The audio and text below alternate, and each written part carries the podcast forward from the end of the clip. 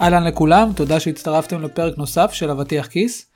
כמנהלים ומובילים, אתם או אתן כנראה כבר די מבינים את החשיבות של בניית צוותים חזקים כדי להצליח ולעמוד ביעדי הארגון. אבל יצא לכם לחשוב על החשיבות של קהילות בארגונים? בפרק של היום אנחנו נתבונן מקרוב על החשיבות ביצירת תחושת קהילתיות בתוך הארגונים והחברות שלכם, וכמה קהילות חזקות הינן לא פחות משמעותיות מצוותים חזקים. ולשם כך אנו מארחים היום את ליאור סלע וליאור רותם גורדון, או בקיצור, ליאור וליאור. ליאור וליאור הן המייסדות השותפות של ארגון ההיברידיות, שמטרו לחבר ארגונים לתפיסה קהילתית. שתיהן בעלות ניסיון נרחב של מעל 20 שנה בעולם האימון, הליווי, ההנחיה, NLP, ייעוץ ארגוני ועוד. לשתיהן רשימת הצלחות ארוכה בבניית רשתות של קהילות בתחומים שונים וארגונים שונים. לפני המוזיקה, מי שעדיין לא הצטרף לקהילת הניהול של אבטיח כיס, הקהילה הפרטית שלנו בלינקדאין, מוזמן לעשות זאת בקישור לפרק. בקהילה שלנו תוכלו להתחבר למנהלים ומנהלות שונים, לשתף אתגרים ולהיחשף לתכנים מעניינים. אז ללא המתנה נוספת, ניתן פליי למוזיקה ותהנו.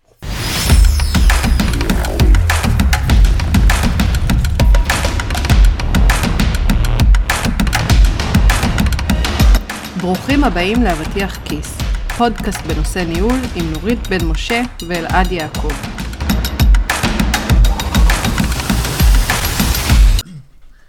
טוב, אז נורית, אני רוצה להתחיל את הפרק שלנו היום עם, אה, עם סיפור של משהו שקרה אצלנו בעבודה. לפני משהו כמו שנה, אני ככה מאוד התבאסתי שחסר לנו את, ה, את המקום הזה ש, של בעצם של אה, מה שנקרא employer branding. זאת אומרת שאנחנו לא, לא נמצאים שם, אנחנו לא נמצאים בחוץ, החברה לא כל כך מוכרת, לא, במיוחד לא בישראל. אה, אנחנו לא נמצאים לא בפייסבוק, לא, ב, לא בשום סושיאל נטוורק, וזה מאוד הפריע לי. וראיתי שהפוסטים שלי האישיים בלינקדאין כן מקבלים חשיפה, ואמרתי, אוקיי, איך אני ככה מושך איתי עוד אנשים, ש... שיבוא איתי הלאה וככה מדביק אותם בג'וק הזה של אה, קצת לכתוב ולתת פרסום בצורה אפילו עקיפה לחברה. עשיתי קול קורא כזה, שלחנו כזה קול קורא, חבר'ה, מי שאוהב לכתוב, אוהב לפרסם, אוהב אה, להיות uh, בסושיאל מדיה, מוזמן לפנות לאלעד, יש פה איזה רעיון, אנחנו רוצים להקים משהו חדש. ובעצם uh, יצרנו קבוצה של אנשים שהם מאוד uh, ככה uh, אוהבים את, ה, את הכתיבה ואת הפרסום. וישבנו איתם, ובעצם יצרנו מין קהילה כזאת, מין קבוצה כזאת קהילתית, שכל המטרה שלה זה לבוא ולכתוב תוכן של מה עובר עליי ביום עבודה. כאילו, והיה שם כל מיני, היו מנהלים, היו אה, מהנדסים צעירים, אה, בוגרים, כל אחד מהפרספקטיבה שלו, נותן איזה סיפור ככה מהיום-יום שלו.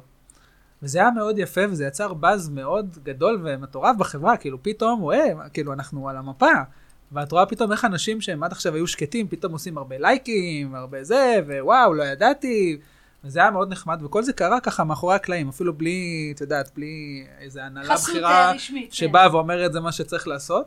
פשוט זה, זה קיבל אה, מין אה, אה, עצמאות משל עצמו, וממש היינו מין כזו, קהילה כזו, כיפית כזאת, שכל אחד אה, מתייעץ עם השני, תגידו, אני רוצה לכתוב ככה, מה אתם אומרים, וכל אחד נתן לשני טיפים.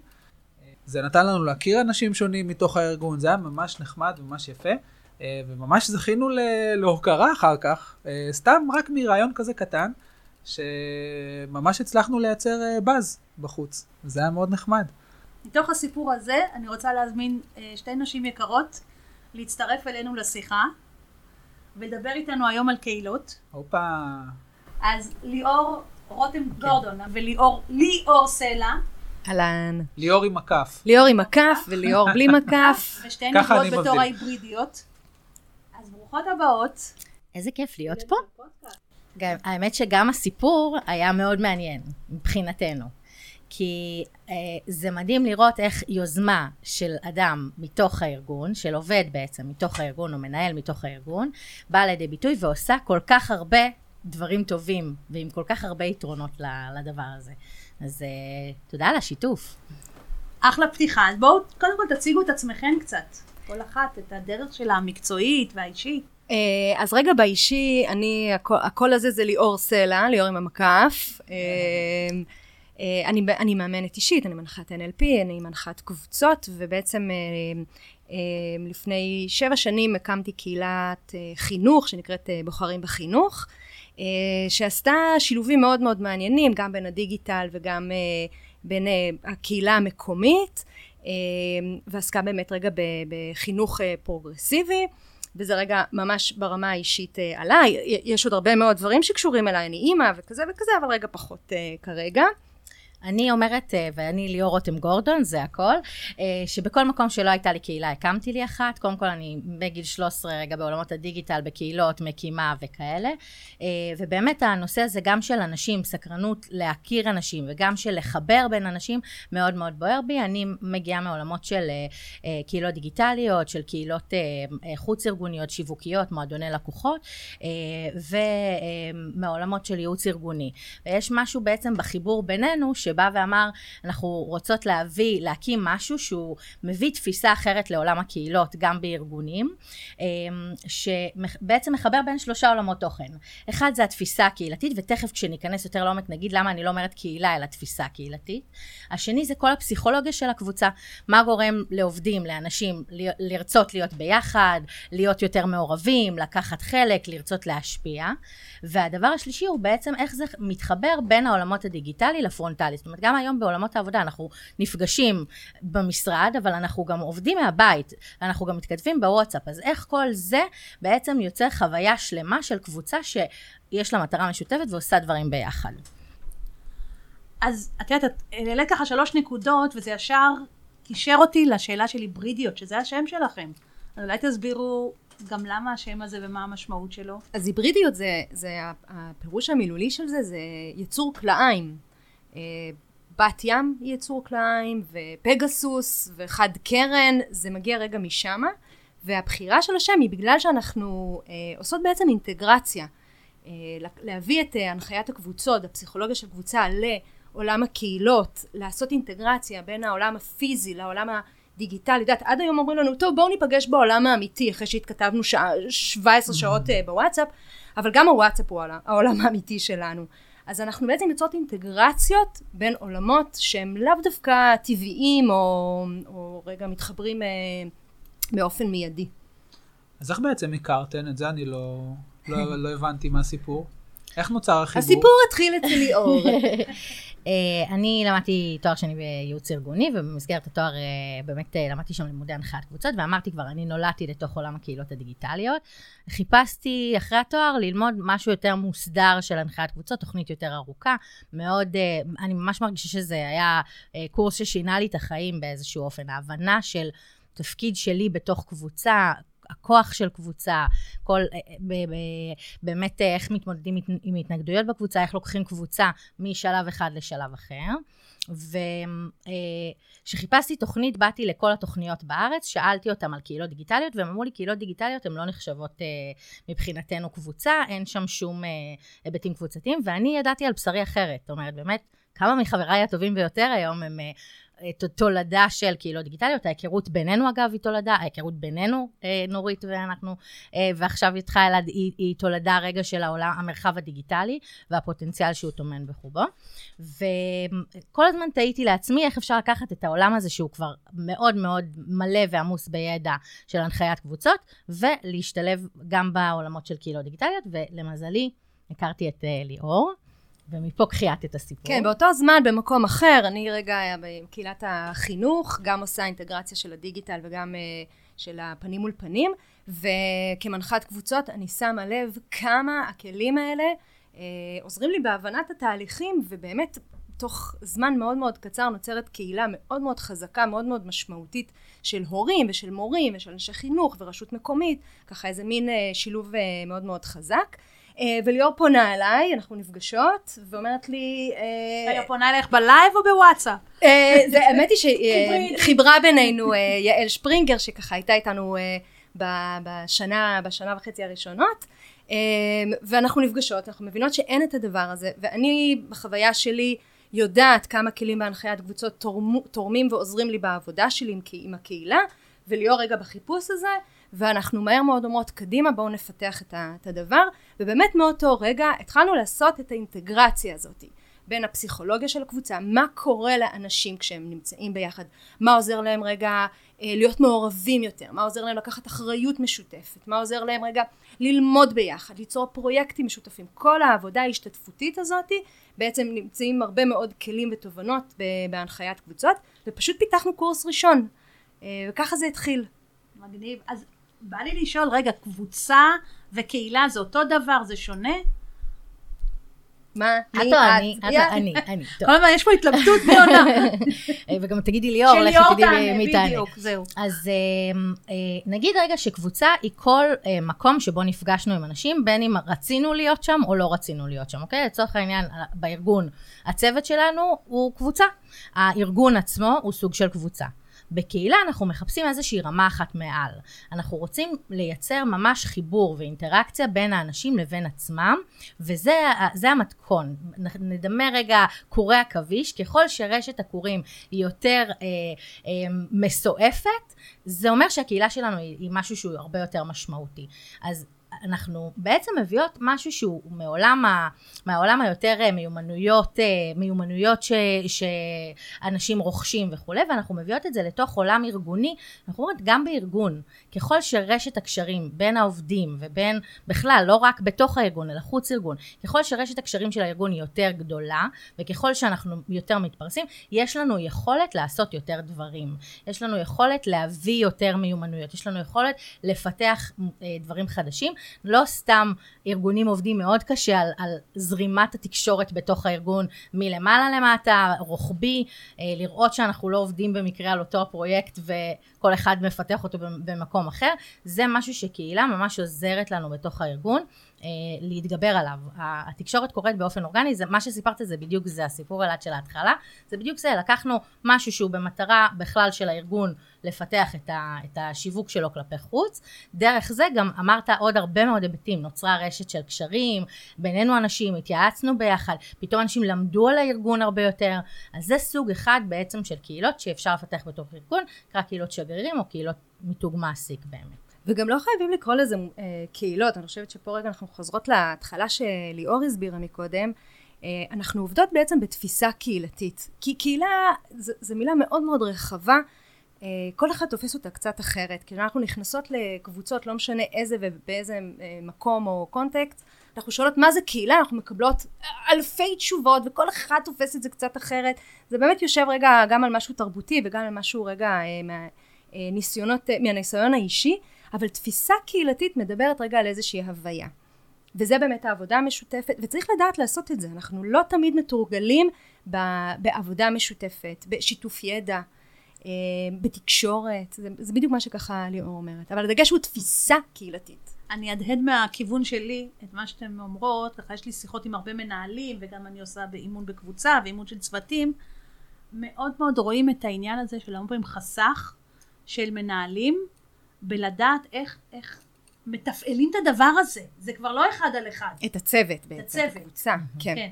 אנחנו נשתמש אולי קצת במושגים מבלבלים, כי כשאנחנו מדברים על צוות בעולם הארגוני, זה בעצם קבוצה, אבל יש גם קבוצה בעולם הארגוני, שזה אה, יחידה שמכילה כמה צוותים, אבל אנחנו מדברים על, לא משנה, העבודה שהיא כבר לא אני המנהל מנהל את ליאור או את אלעד או את נורית, אלא אני המנהל שצריך לה, להחזיק איזשהו מרחב שהוא קבוצתי יותר.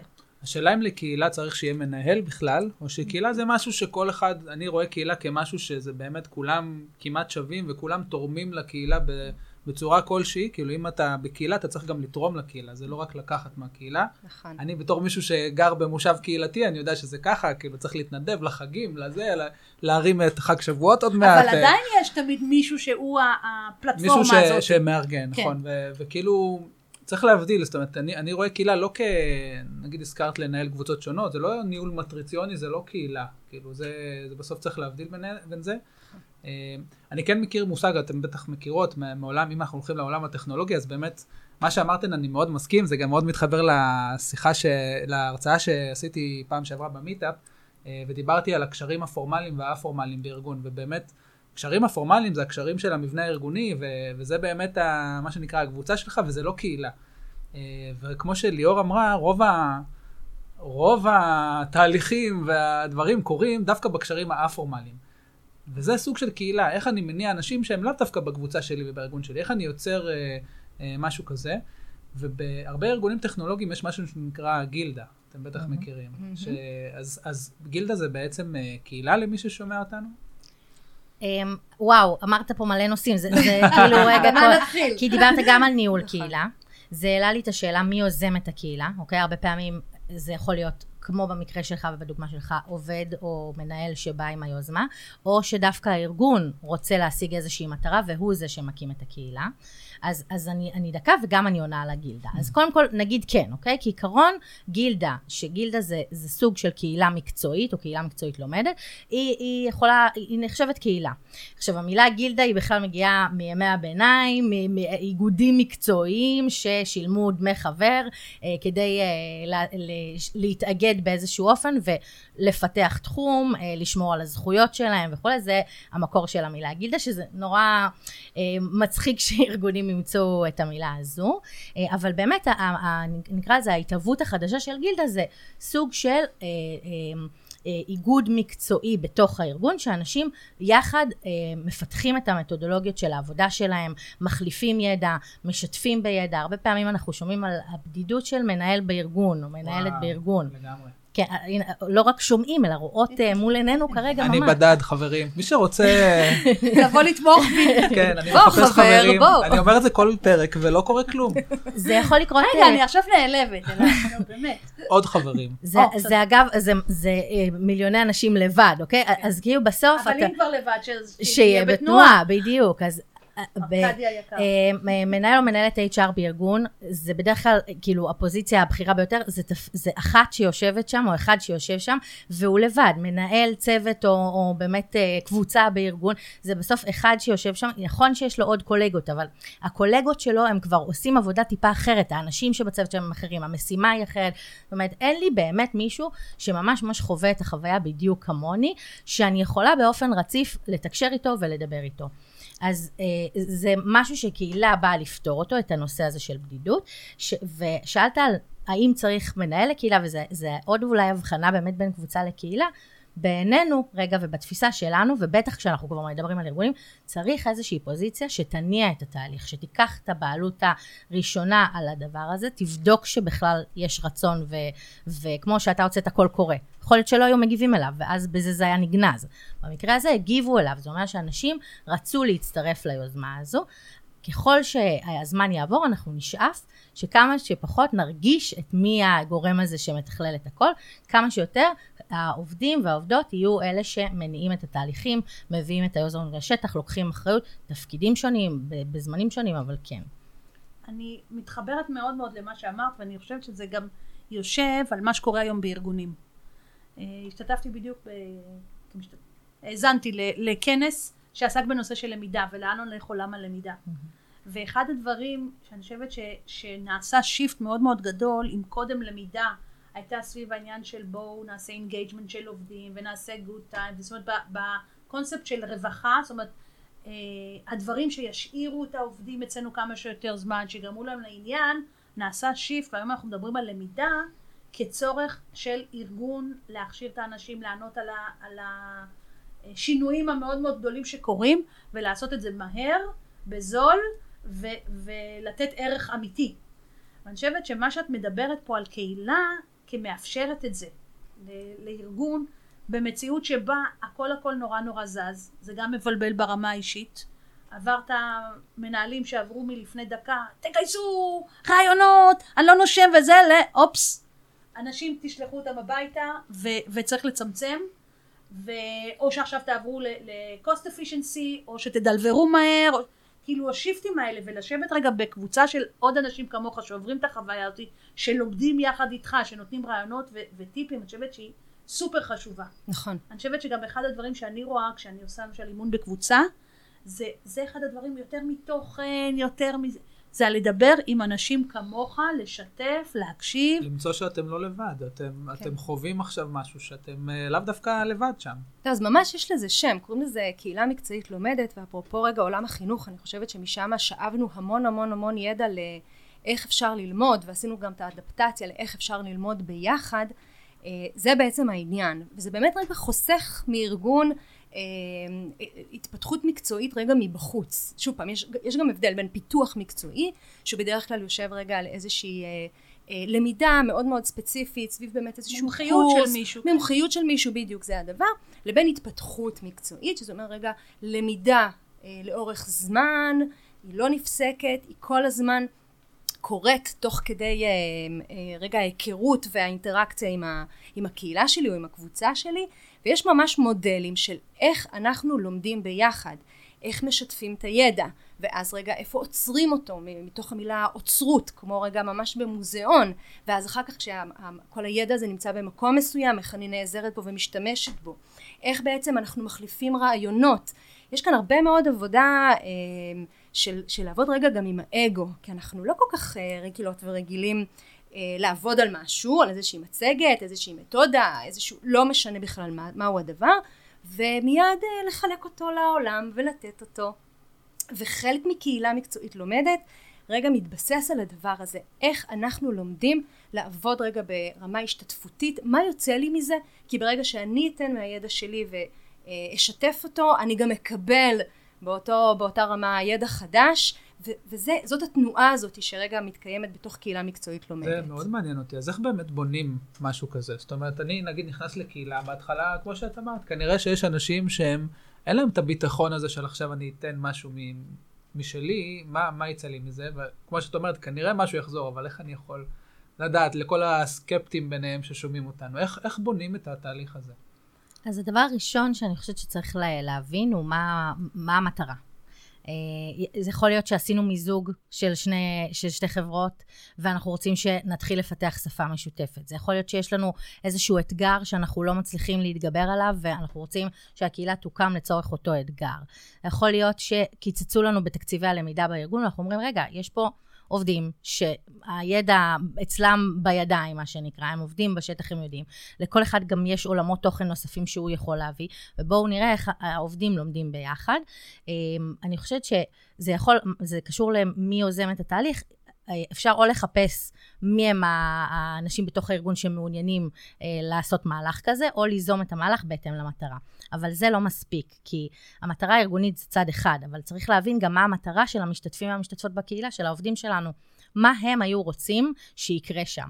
וזה מאוד חשוב, כי הרבה פעמים ארגון רוצה להנחית איזושהי מטרה שלו על העובדות והעובדים, זה לא יעבוד. הקהילה לא תצליח. זה יהפוך להיות קבוצה שיש לה את המשימה שנתת כמו כל משימה או מטרה אחרת שעוברת בארגון. אבל אם אנחנו רוצים באמת ליצור קהילתיות, זה צריך להיות משהו שמגיע מתוך הקישקע שלהם, כאב שבאמת יש להם. הנה, אתה, אתה מיד על הבדידות קפצת. אם הייתי אומרת לך, תקשיב, אלעד, אנחנו מקימים עכשיו בתוך הארגון קהילה, שבדיוק אנשים כמוך, שתוכל לשתף, ואני נותנת לך את הזמן, את המקום, את, ה, את המשאבים האלה, כדי שתוכלו להיפגש ובאמת להפיק מזה ערך. נקרא לה בדד. קהילת הבדד. קהילת הבדד. מדהים, אהבתי את השם. נורא מקורי. אה, אז, אז, אה, אז ככה אנחנו מתחילים להבין מה המטרה שלנו, ואיפה המטרה פוגשת את חברי הקהילה. אני, אני גם, כן. אני רוצה רגע לקפוץ משהו להגיד, שאני חושבת בכל התפיסה, אנחנו קצת ככה מרפרפות פה על עולמות ה... המנהיגות ההשתתפותית והקהילה והנחיית קבוצות וזה, זה הבנה שאין, זאת אומרת נגיד בהכשרה, הרבה פעמים אני כמנחה או כמרצה, אני אביא את האג'נדה שלי והיא תוביל, בסדר, אני אתן לאנשים לענות קצת על שאלות. אני חושבת שפה זה לעבוד עם אג'נדות מרובות ולדעת לשלב ולעשות את זה בהצלחה ולתת להם קול. כל הזמן. איזה ישיבת אה, צוות עובדת לנו יותר טוב? כשהמנהל והמנהלת עומדים ונואמים במשך שעה, וכל העובד אה, מסתכל איזה וואטסאפים יש לו ועונה על מיילים תוך כדי שהוא עושה כאילו הוא כותב במחשב, או שאנחנו עושים באמת ישיבה שלוקחים סוגיה וכל אחד שם, או רגע כל אחד צריך להציג משהו. זאת אומרת, אנחנו רוצים עובדים מעורבים, אנחנו רוצים שיבואו יוזמות מהשטח, אנחנו לא יכולים אה, אה, להחזיק את כל השליטה אצלנו, להיות אחראים אה, על הדברים אה, מאלף ועד תו, אלא להפך, לקחנו עובדים כדי שהם יוכלו להביא מעצמם, כדי שהם יוכלו להביא רעיונות חדשים לארגון. בארגון, כדי שהם יוכלו לשאול שאלות ולהטיל ספק בדברים שכבר קורים בארגון, להגיד, תקשיבו, זה ממש לא כיוון טוב. הקהילה מאפשרת הרבה יותר בקלות להביא את זה ולעשות את זה, אה, מאשר, אה, תמיד יש את הסיפור של דיסני, שדיסני עושים. כשהם אחרי כבר שהם עובדים על הסרט, וכבר הדברים יחסית עומדים אבל הם עוד לא ממש גמורים, הם עושים הקרנה לעובדים שלא עבדו בהכרח על הסרט, ואז מבקשים לתת את הפידבקים הכי הכי קשים.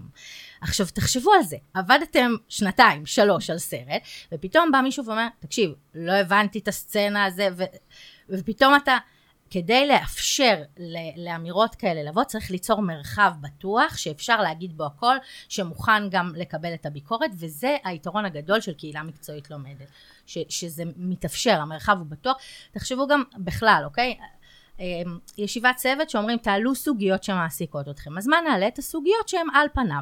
אם נוצרה פה באמת מערכת יחסים ואמון, אני אעלה גם דברים יותר רציניים. למשל, תקשיב אלעד, אני, אני קיבלתי צוות, ואני אומרת לך את האמת, אני לא יודעת איך לנהל אותם, או הנחיתו אותי כמישהי מתוך הצוות שמינו אותה פתאום למנהל של הצוות, מה אני עושה? אני מפחדת, אני מרגישה שאני לא יודעת כלום. אלה דברים שיעלו רק בתוך מרחב בטוח באמת. כי בעבודה יש הרבה אגו, והרבה להוכיח, נכון? אנחנו רוצים להתקדם, הרבה תחרותיות. בטח. ומה שמרחב בטוח של קהילה יוצר, וזה הרבה יותר קל כשזה אפילו לא מאותו הצוות, אלא דווקא ממקומות כן, שונים. כן, רציתי לשאול את זה. בדיוק, זה הרבה יותר קל, כי זה בסוף אה, יותר קשה להגיד, אה, אה, תקש... הוא לא עשה את העבודה שלו, אז אני עכשיו, זה הרבה יותר קשה לשים את זה על השולחן. אז הרבה יותר קל באמת ליצור את זה בין קולגות אה, עמיתים רגע באותה, באותה רמה בארגון. הזכרת מלא פעמים את המילה הזאת, trust. אני חושבת, אמרת לה, האמון והתחושה של המרחב הבטוח, ואני חושבת שזה אחד הדברים הנורא נורא חשובים, אני יכולה להגיד מהמקום של מנהלים, כמה זה הכרחי, כי, כי הם עוברים מלא דברים. זאת אומרת, להיות היום מנהל, באמת, זה לא דבר פשוט וקל, ודווקא האפשרות לקבל איזה מין space כזה שהוא בטוח של אנשים שהם כמוני, אני חושבת שזה לא יסולא בפז במובן הזה. תחשבו על זה שברשתות החברתיות אנחנו רואים מלא קהילות של העובדים והעובדות שלנו, כן? נכון? קהילות HR ומנהלי שיווק. מנהלים בכירים, לרוב, הקהילות זה ש... בכלל, כן. הם לא ימצאו אפילו את המרחב שם, כאילו שזה כביכול יכול להיות יותר אנונימי ופחות אנשים מכירים. נכון. הם גם שם לא יעזו, זאת אומרת, באמת אין להם את המרחבים לבוא ולהתייעץ ולשים את הדברים, ולרוב הסוגיות הן לא סוגיות של תוכן. הם לא איך אה, לפתח את זה ככה ואיך ככה, אוקיי, אולי גם, אלא הם הרבה יותר סוגיות ניהוליות של מערכות היחסים, של בין האנשים, של איך של באמת... קונפליקטים. של קונפליקטים, מלא. ניהול צוות, גיוסים, איך אני עושה את זה יותר נכון. אה, התייעלות של תהליכים. ניהול ו... משברים. ניהול משברים, בדיוק. הרבה, זה בדרגים היותר גבוהים, זה בסוף מה שמעסיק את האנשים. אוקיי, okay, אז אני חושבת שיש לנו פה הסכמה כמה קהילה היא דבר שיכולה לעזור ברמה האישית, ברמה של הפירים, ברמה של הארגון. איך אבל עושים את זה? אוקיי, נגיד מקשיבים עכשיו מנהלים, ואומרים וואלה, מעניין אותנו. יש להם במציאות, רעיון, הם רוצים כן. להרים עכשיו קהילה. אבל אנחנו גם במציאות שהארגון לא תמיד עכשיו נותן כסף, או אין תקציבים, או קצת יש אפילו גם עייפות מהמושג קהילה. אמרתי לכם, לפני נכון. כמה, שבוע שעבר דיברתי עם מישהו ואמרתי את המילה באמת? קהילות. כן. הוא התעייף? לא, הוא, הוא נחר לי בבוז כזה, על ה... או, עוד פעם קהילות, בסדר, עוד, עוד פעם איזה מילת באז של, ה, של אנשי ה-employee branding, או של ה-HR, או זה, שלא מבינים מהחיים שלהם. אז קודם כל נגיד דבר כזה, אין תפריט או מודל קבוע אחד שאיתו עובדים, כי כל קהילה יש לה רגע גם את המטרות שלה, גם את האקלים הקבוצתי קהילתי שממרכיב את האנשים הספציפיים, יש את הארגון הספציפי, זאת אומרת יש כאן בעצם איזושהי עבודה מאוד ספציפית שרגע צריך להתייחס אליה. אבל כן נוכל רגע להניח אפילו איזה כמה אה, עוגנים או אבני בסיס בכלל לדבר הזה ואולי הדבר הראשון הראשון הראשון זה קודם כל בירור צרכים. אם הארגון רוצה קהילה סבבה או אם אפילו רגע איזה קבוצת מנהלים שניים שלושה כזה שבסחבקייה רוצים אה, מבינים שרגע קהילה וואו שמענו וזה בואו נקים בואו נלך קודם כל ונבדוק את השטח זאת אומרת צריכה להיות בעצם איזושהי איזה מיפוי צרכים ואיזושהי הבנה על היענות של הדבר. קונקרטית. אוקיי נפגשנו ארבעה מנהלים ביחד איך אנחנו מבינים וכדי יוצאים עם איזה משהו קצת יותר ברור אז א' רגע ננסה לזקק מהי המטרה, למה אנחנו רוצים את הדבר, אה, זה, זה יהיה קודם כל של ארבעתנו, למה אנחנו בכלל רוצים להקים פה איזושהי קבוצה שאולי תהפוך לקהילה, אנחנו עוד נשאל שאלות על זה, אנחנו לא נחליט כל מיני החלטות וכל מיני מושגים ששוב פעם הם אה, לפעמים מאוד מאוד אמורפיים. אחר כך אנחנו נלך לאנשים עצמם שהם בעצם קהל היעד שלנו ונשאל אותם. תראו, עלה רעיון, אנחנו רוצים ליצור קבוצה כזאת וכזאת שהנושאים שלה יהיו או יעסקו בנושאים האלה והאלה ומה אתם חושבים על הדבר הזה?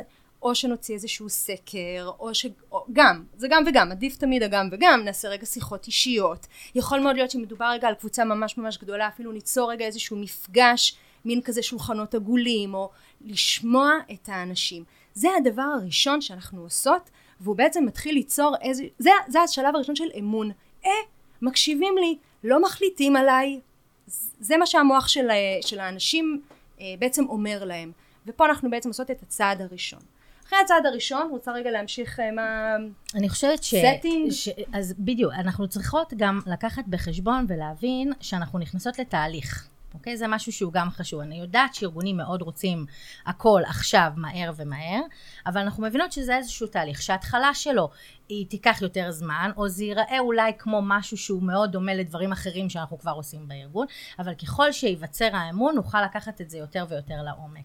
הבירור צרכים הזה, הוא, גם בא ואומר מה השאלות שאנחנו, מה הסוגיות שאנחנו נרצה. אגב, אנחנו תמיד אומרות, בטח בארגון, בואו נמקד את זה במטרה ספציפית. בואו לא נדבר, בואו נקים קהילת מנהלים, אלא משהו ספציפי שהקהילה הזו מה? עכשיו באה לפתור. אפילו נגיד אירוע שאנחנו עושים, אוקיי? אירוע אה, חברה שאנחנו עושים וסביבו אנחנו עושים את הדבר הזה. זה יכול לבוא מתוך תוכנית לפיתוח מנהלים. תוכנית לפיתוח מנהלים נגמרת אחרי איקס מפגשים, בסיומה אנחנו שואלות את המנהלים מי היה רוצה אה, להמשיך ולפתח יחד קהילה. ומתוך האנשים האלה אנחנו גם בודקים, וזה משהו שציינת בהקשר הזה של זה לא רק לקבל אלא להביא, מה היית רוצה לתת פה ומה היית רוצה לקבל. משך המפגשים, איפה יהיה נוח שהמפגשים יהיו, זה הכל צריך להיות ב- בהחלטה שהיא יחסית משותפת. אה, כן נגיד שאנחנו חושבות שצריך לייצר איזשהו רצף, זאת אומרת מפגשי קהילה אחת לשלושה שבועות. לפחות. זה, לפחות. כן. כי אנחנו אומרות שלושה שבועות, כי אנחנו יודעות ששבועיים, שבוע שבועיים זה פחות ריאלי בארגונים. ואיזה רצף יש בין לבין. זאת אומרת, העניין הרציני ביותר בקהילה נעשה כשפתאום עכשיו עולה לי דילמה, אוקיי? עובד בא והודיע לי שהוא מתפטר. עכשיו אני צריכה, לא חכה שלושה שבועות למפגש קהילה. אז לייצר איזושהי, איזשהו מרחב להתייעצות השוטפת. אנחנו נראה שבהתחלה הוא יהיה דומם, וככל שייווצר אמון ו- ודברים, אנשים יתחילו לעלות לשם חומרים ושאלות ו- והתייעצויות וכאלה. אני אוהבת את הגישת לך, כי את אומרת בואו תתחילו בקטן כזה. חד משמעית, חד משמעית. אל. תקפצו, תגידו, גם מבחינת העובדים, אוקיי? בואו לא נבטיח להם, הרי אנחנו מקימים קהילה שככה וככה, אנחנו עושים ניסיון. אנחנו מקימים איזושהי קבוצה, שזו המטרה שלה. מי שמזדהה עם המטרה יכול להצטרף. מה, עכשיו, מה, מה הנושא הקונקרטי שאנחנו לוקחים ומתחילים איתו? מה שאנחנו לרוב נראה, זה שזה אה, ממש כמו פטריות, אוקיי? זה, זה מדבק. התחלנו עם זה, ר, הארגון ראה כי טוב, מתחילים לשכפל את זה לעוד ועוד מקומות. נכון, זה האידיאל. זה האידיאל. אז כאילו את אומרת, אנחנו, כדי להתחיל קהילה, אנחנו צריכים לשים לנו מטרה, ואולי זה סט של חוקים לקהילה. זאת אומרת, מה, איך ההתנהגות בקהילה, מה מצופה מכל אחד בקהילה, ואיזה אנשים מתאימים לקהילה. נכון. וזה כאילו יוצר לי סוג של מסגרת לקהילה שאני הולך להקים. נכון. זה הסטינג. בעצם בלי נורמות חברתיות וכללים, אי אפשר להתנהל. אז שם יוצרים את זה. יש לי שאלה, אתם גם הזכרתם את, ה- את הארגון בתור לפעמים מישהו שצריך להיות מעורב. האם זה חובה? האם אני יכול לה- להקים קהילה בתוך ארגון? האם אני חייב את הגיבוי של הארגון, או אני יכול פשוט לארגן קהילה? כאילו, מה, מה, מה דעתכן על זה? זה, זה ש... שאלה ארגונית כזאת. בדיוק, זו שאלה ארגונית, מאוד תלוי בארגון שלך. כזה, אה, אה, ארגון טוב הוא כזה, שעובד יכול לקום, להחליט שיש לו יוזמה, ולהתחיל להניע אותה. אוקיי? אבל אנחנו יודעים שלא תמיד זה הסיטואציה, שלפעמים, אגב, אגב, הרבה פעמים באים אלינו אנשים ואומרים לנו, "אה, אני, אני בכוונה עושה את זה כרגע מחתרתי, כי אם אני אשים את זה על השולחן זה, זה ייגנז. זה, נכון? בדיוק. אה, אז בכוונה אני מתחיל את זה כזה בשושו, ואז, ואז אה, אנשים ידבקו. אני לא רוצה לייעץ לאף אחד, כל אחד בהתאם לממונים עליו, אני לארגון חושבת שזה שלו. נורא תלוי בתרבות הארגונית. חד אני מכירה משמעית. למשל עולה לי בראש ארגון אחד, שפשוט אימנתי שם מנהל, שהוא בא ואמר, וואלה, לטים לידרים החדשים אין, אין מסגרת. בואו נקים קהילה. וזה מה שהוא עשה, והארגון ישר תמך, נתן, הצטרף עשה- אליו. כן. לגמרי. כן. ויש ארגונים שיבואו ויגידו, לא, לא מתאים, זה לא, תתמקדו בעבודה.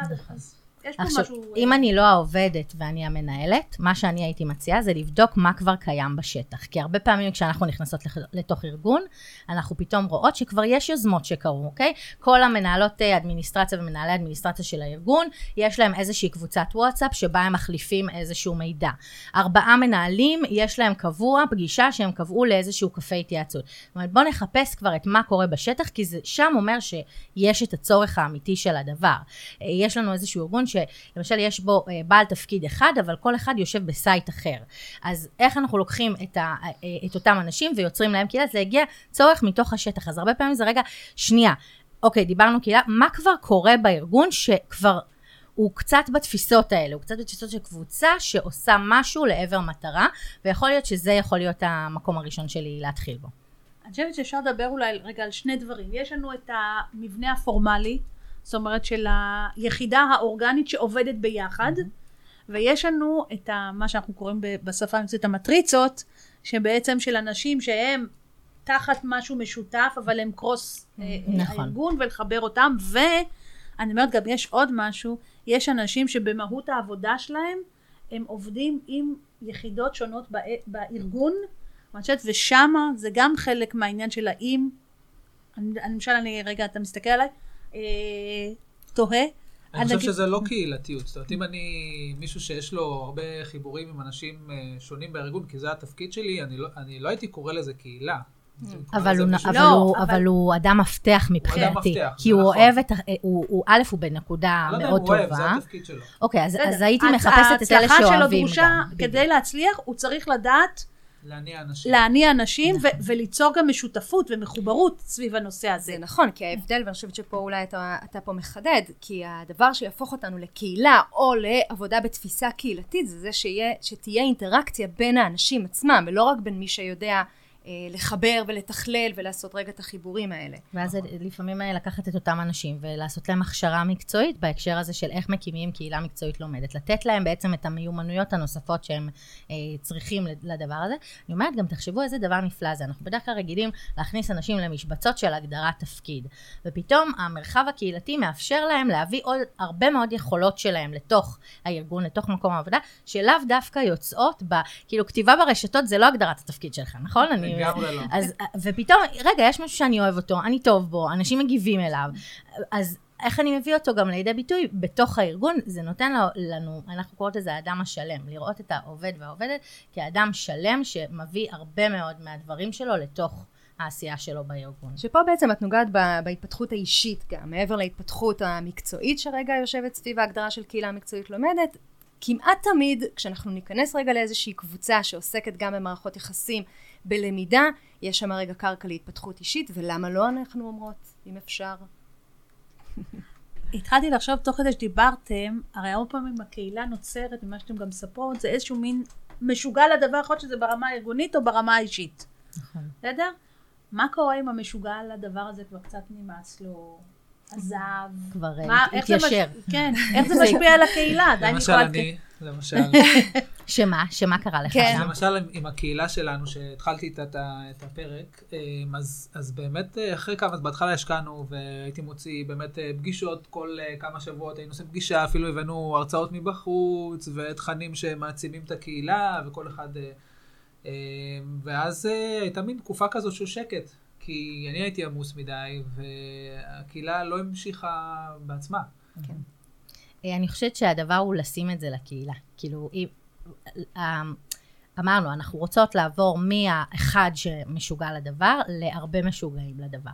אז השאלה איך אנחנו עושות את זה לאט לאט. אז א', חלוקת תפקידים. לא רק אני מזמינה אנשים. מישהו יש רעיון בתוך הקהילה, הוא... אני לא באה, זורקת רעיון ואלעד... תשרת אותי בבקשה, אלא חלק מהנורמות והערכים בקהילה, זרקת רעיון, את, הוא חשוב לך מספיק, אתה גם זה שמוציא אותו לפועל, אתה לא חייב לעשות את זה לבד, בוא ת, תארגן סביבך את האנשים שגם רוצים להוציא את הרעיון. זה גם יכול להיות יותר ממוסד, אוקיי? כאילו, יש לנו מפגשי קהילה לאורך השנה, אלעד, אתה אחראי על המפגש הזה, אני אחראית על המפגש הבא, נורית אחראית על המפגש שאחריו. אה, זה יכול להיות אם אנחנו מדברים על אנשים אנחנו שלא... מדברים על תפקידים. על תפקידים בתוך הקהילה. אנחנו בעצם רוצים שאנשים יתחילו להרגיש מעורבים. ויתחילו להביא את עצמם לתוך הקהילה. ואם רק אני מחזיקה את זה, זה לא יקרה. זה לא זה. נכון שאני צריכה בהתחלה, כדי לבסס את האמון שאמרנו, ואת מערכות היחסים, ואת הנורמות, אני בהתחלה נותנת איזשהו modeling, אוקיי? אני מראה להם איך זה אמור להיות. צריכים מישהו לאט שיעשה לאט- פו על הגחלים בהתחלה, כדי שהם בדיוק, יתפסו. בדיוק, אבל לאט לאט אני רוצה שהאש אה, תוצב שם. אחרי יום העצמאות, מה אני אעשה? לא, אני חושבת שגם, רגע, אפשר אה, בזכות זה לדבר על ההסתכלות של, אה, ו- ופה שוב, אנחנו לוקחות אה, מתודולוגיות של אה, הנחיית קבוצות, ובהנחיית קבוצות יש בעצם אה, מודל שנקרא אה, שלבים בהתפתחות קבוצה, הוא מבוסס רגע על כל מיני... אה, שלום, חוקרים. בדיוק. אבל כשאנחנו מסתכלות על שלבים בהתפתחות קבוצה, ואנחנו רוצות רגע לעשות לזה התאמה רגע לקהילה, לקהילה מקצועית לומדת, לקהילה בתוך ארגון, בשלב הראשון, בשלבים של התפתחות בן אדם, זה תינוק, זה ילד, נכון? כשאנחנו רק באים לעולם, וככה אנחנו מסתכלות גם לקבוצה, היא רק נולדת, היא קטנה, היא צריכה שם רגע איזושהי דמות ש... אה, האימא, אותה. יאכיל, כן, כן. ותאכיל אותה, ותלמד. אותה את העולם. תן לה יד עד שהיא תדע ללכת. בדיוק. ותתווך וכזה. זה התפקיד הראשון של אה, מובילה או מוביל אה, של קהילה. אחר כך, מה מגיע אחרי שאנחנו תינוקות או ילדים? גיל ההתבגרות והחדשקונים והדלתות שנטרקות, ושם בדרך כלל זה יהיה איזשהו שלב של קונפליקטים, וזה שלב נהדר, כי שם אנחנו מתחילים אה, ללמוד ולשכלל את השריר הזה, שלומד איך אני מתמודדת עכשיו עם אה, פיצוצים וקונפליקטים ו- ו- שזה אגב לא ובלאגן. רק פיצוצים, אני חושבת שמה שאלעד מתאר זה יכול להיות אה, איזשהו תסמין של דעיכה. גיל הד... כאילו נכון. רגע, בא לנו בעצם להשקיע בזה, רגע, זה כבר, זה, זה, התפקיד שלי גם ככה עמוס, אני רוצה לקחת חלק. בדבר הזה. עייפות. ואז, כן. ואז אנחנו צריכים ממש להיות, להחזיק את זה רגע, כאילו להחזיק את האנשים, לעבור את המשוכה ואפילו לשים את זה על השולחן. חברים, הגענו לנקודה שאנחנו פתאום מבינים מה הדבר הזה דורש מאיתנו, ובואו נחשוב איך בסדר יום העמוס של כל אחד מאיתנו, עדיין יש לדבר הזה התכנות. יכול להיות שמפגשי הקהילה יוק- יוקדשו, למשל, אם דיברנו על קהילות שגריר, לכתיבת התוכן עצמו. אוקיי? כי אין לנו זמן לעשות את זה בבין לבין, אז בואו נקדיש את מפגשי הקהילה. ברגע שעברנו על הדבר הזה, ליאורי, השלב הבא. לא, אז אנחנו עוברים רגע לשלב הבגרות, איזה כיף, נעים, שם באמת, זה כבר, אפשר להרגיש את זה. יוצרת איזושהי אינטימיות, איזושהי שפה משותפת, איזושהי סינרגיה, שכבר כל אחד די ברור לו התפקיד שלו או שלה, ויש שם איזשהו אה, נחת. השלב השלישי זה שלב הזקנה, בקבוצות, או, הרביעי, או, הרביעי, סליחה, אה, בקבוצות, בדרך כלל קבוצה אה, מסתיימת. בקהילה היא לא מסתיימת, וזה רגע איזשהו באמת הבדל בין אה, קבוצה לקהילה מאוד מאוד ניכר, ושם אנחנו נרצה, אנחנו קוראות לזה שלב הנכדים, אנחנו נרצה כבר שבשלבים האלה ייווצרו קבוצות קטנות שכבר יוצרות פרויקטים משלהם, או קהילות קטנות שנוצרות, וזה קורה, זה פשוט מדהים איך השלבים האלה קורים פעם אחרי פעם אחרי פעם, כל פעם זה נראה קצת אחרת, אבל זה, זה ממש רגע מודל שאנחנו מאוד מאוד אוהבות אה, להסתכל ולעבוד אותו, לעבוד איתו, וכמובן רגע ללמד את האחרים. נגיד שלמנהלות ומנהלים ששמעו עכשיו, זה בדיוק קורה גם בצוות, אוקיי? זה מודל התפתחות קבוצה. אגב, זה גם בארגון יש את זה, מודל חיי ארגון. הקבוצה, הצוות שלכם, גם יש לו בדיוק את השלבים האלה. עכשיו, מה הבעיה בצוות? שאנשים כל הזמן יוצאים ונכנסים, קבוצות רכבת, אוקיי? יש לנו כל הזמן תחנות שבהן הרכבת אה, עוצרת, ואז נכון שנכנסים אנשים חדשים, פתאום צריך שוב לגבש את הצוות מחדש. מצד שני, יש אנשים שכבר פה הרבה זמן וכבר יודעים את העבודה וצריכים משהו אחר. אז באמת, אני גם כמובילת קהילה וגם כמנהלת, צריכה להתאים את עצמי לשלבים השונים, וזה ממש מיומנויות. ש, ש, שמנהלים ומנהלות צריכים לפתח בעצמם. אז אמרנו את המילה מיומנויות, ישר אני אה, מתעוררת לחיים, זה ה- מה שנקרא העולם שלי. איזה מיומנויות לפי דעתכם מנהלים צריכים לרכוש היום כדי להצליח? אני לא מדברת על ניהול קהילות, אלא דווקא על ניהול של הצוות שלהם, אבל באוריינטציה או בתפיסה קהילתית. אה, רשמתי לעצמי ככה בתחילת השיחה. לרשום ש- זה יפה, ליאור. קודם כל אנחנו כבר מעריכים את זה. אומרים, אני מאוד רצינית. נכון, בדיוק. מחברת וזה, ו... אמ, שהרבה פעמים בארגונים אנחנו מאוד מאוד ממוקדי משימה, ולא ממוקדי אנשים. ודווקא צריך בתוך הארגון את ה... וזה לא ה-HR, אוקיי? כאילו, את מי שיהיה ממוקד ליצירת רשת הקשרים בתוך הארגון. אני חושבת שהיום מה שמבדיל אנשים זה כבר, אפילו כבר לא מדברים על קהילה, זה מי שיודע לעשות קישור בין הקהילות, הוא, הוא, הוא זה שיש לו את הכוח.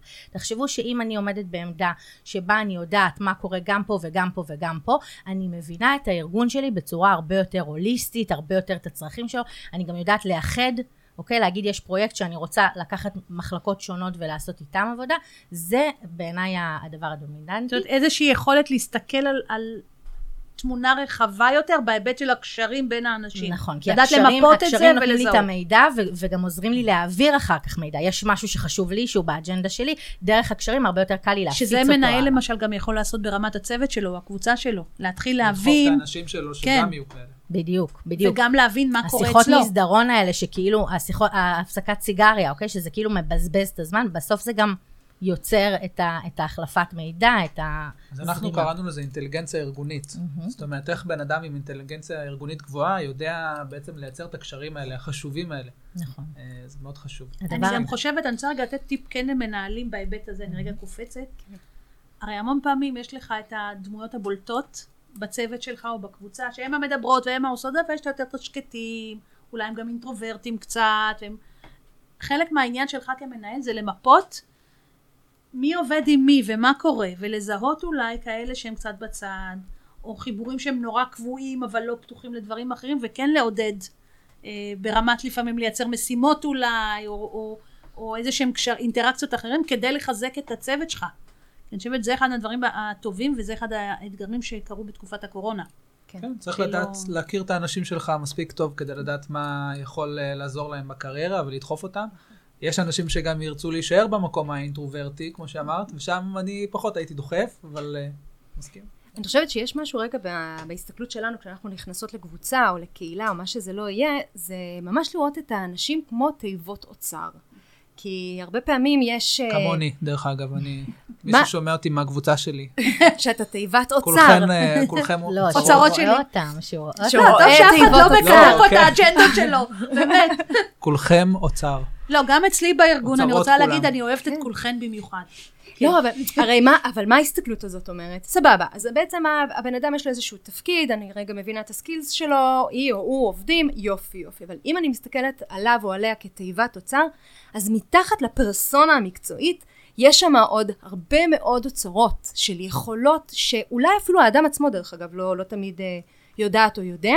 ואם אני רגע מנהלת, ופה אנחנו רגע בזווית של אה, ניהול קהילה, אם אני מנהלת קהילה שכבר רגע אני לומדת ואני מסתכלת על הדברים, אני כבר, ככה יש לי כבר טיפה יותר ניסיון ואני יודעת להתחיל ולחלץ או לעזור לאנשים לזהות את האוצרות האלה שבין, שבתוכם, זה בעצם רגע אה, דבר מופלא, כי אז אנחנו משתמשים בהרבה יותר skills של אנשים, הם באים הרבה יותר לידי ביטוי, זה מגדיל את המוטיבציה, זה יוצר אה, תחושת השפעה, כאילו כל הדברים האלה, כשאני מרגישה שוואו, רואים אותי, רואים אותי, ואני בדיוק. משפיעה, ו... אה, אני עושה גם משהו שאני טובה, אני עושה אוהבת, משהו שאני מעניין טובה, אותי. שפתאום רגע כן נחשב פה.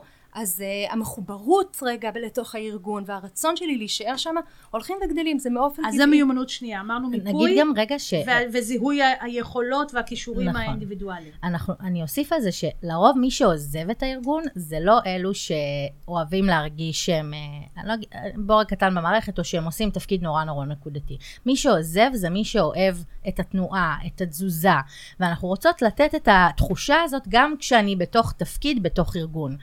הקצב היום הוא מאוד מאוד מהיר, אנשים עושים חצי שנה תפקיד וכבר מתים משעמום, אז איך אני יכולה, אתה מחייך אליי, נורא.